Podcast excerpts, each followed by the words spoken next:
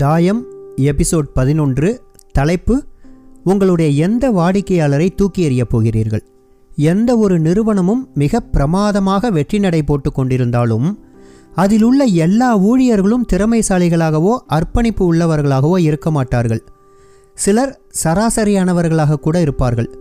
ஒரு சிலர் பிரச்சனைகளை தோற்றுவிப்பவர்களாகவும் இருப்பார்கள். அது எப்பொழுதும் அப்படி ஒரு கதம்பமாகத்தான் இருக்கும். துரதிருஷ்டவசமாக அந்த ஒரு சில பிரச்சனையாளர்களை நிர்வகிக்க செலவிடப்படும் நேரம், சக்தி மற்றும் முயற்சி ஆகியவை பெரும்பான்மையானவர்களாக இருக்கும் திறமை மிக்க அர்ப்பணிப்புள்ள ஊழியர்களை முன்னெடுத்துச் செல்வதற்கு செலவழிக்கப்படும் நேரம், சக்தி மற்றும் முயற்சிக்கு ஒரு சிறிதும் குறைவானதல்ல. அப்படியானால் ஏன் உங்களுடைய சக்தியை அந்த சிறிய கும்பலுக்காக செலவிட வேண்டும்? அவர்களை துரத்திவிட்டு அதன் மூலம் சேமிக்கப்படும் வளங்களை முன்னேற்றத்திற்காக உழைப்பவர்கள் மீது ஏன் செலவிடக்கூடாது?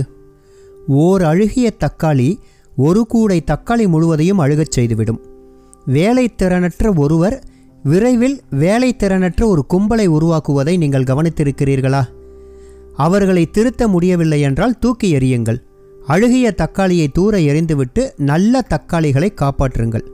நான் இதயமற்ற முறையில் பேசுவதாக உங்களுக்கு தோன்றுகிறதா? வேலை திறனற்றவர்கள் மீது இரக்கம் காட்டும் எந்த ஒரு நிறுவனமும் வெகு விரைவில் அடுத்தவர்களுடைய பரிதாபத்தை சம்பாதிக்கும் நிலைக்கு தள்ளப்படும்.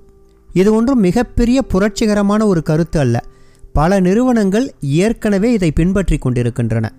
இப்பொழுது என் கேள்வி இதுதான்: உங்களுடைய வாடிக்கையாளர்களில் ஏன் நீங்கள் ஒரு சிலரை தூக்கி எறியக்கூடாது?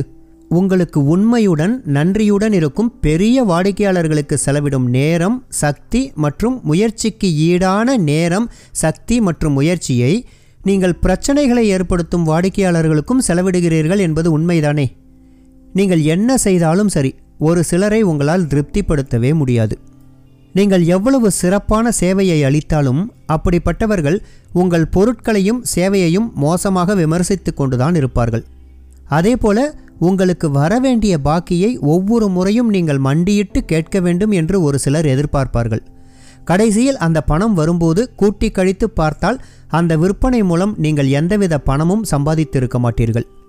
கால தாமதத்திற்கு உண்டான காலகட்டத்திற்காக செலுத்தப்பட வேண்டிய வட்டியை கணக்கிட்டால் நீங்கள் நஷ்டமடைந்திருக்கவும் கூடும்.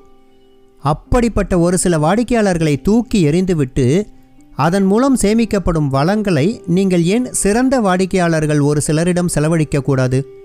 நியாயம் எப்போதும் வாடிக்கையாளர்கள் பக்கம்தான் இருக்கும், சரிதானே? முற்றிலும் தவறு. வாடிக்கையாளர்கள்தான் ராஜா, அப்படித்தானே? எப்போதும் அப்படியல்ல. அது யார் வாடிக்கையாளர் என்பதை பொறுத்தது.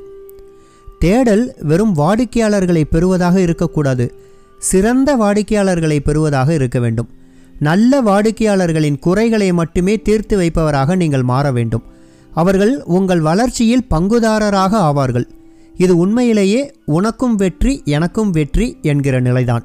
இப்பொழுது சொல்லுங்கள், உங்களுடைய வாடிக்கையாளரில் யாரை நீங்கள் உடனடியாக தூக்கி எறிய போகிறீர்கள்? நன்றி.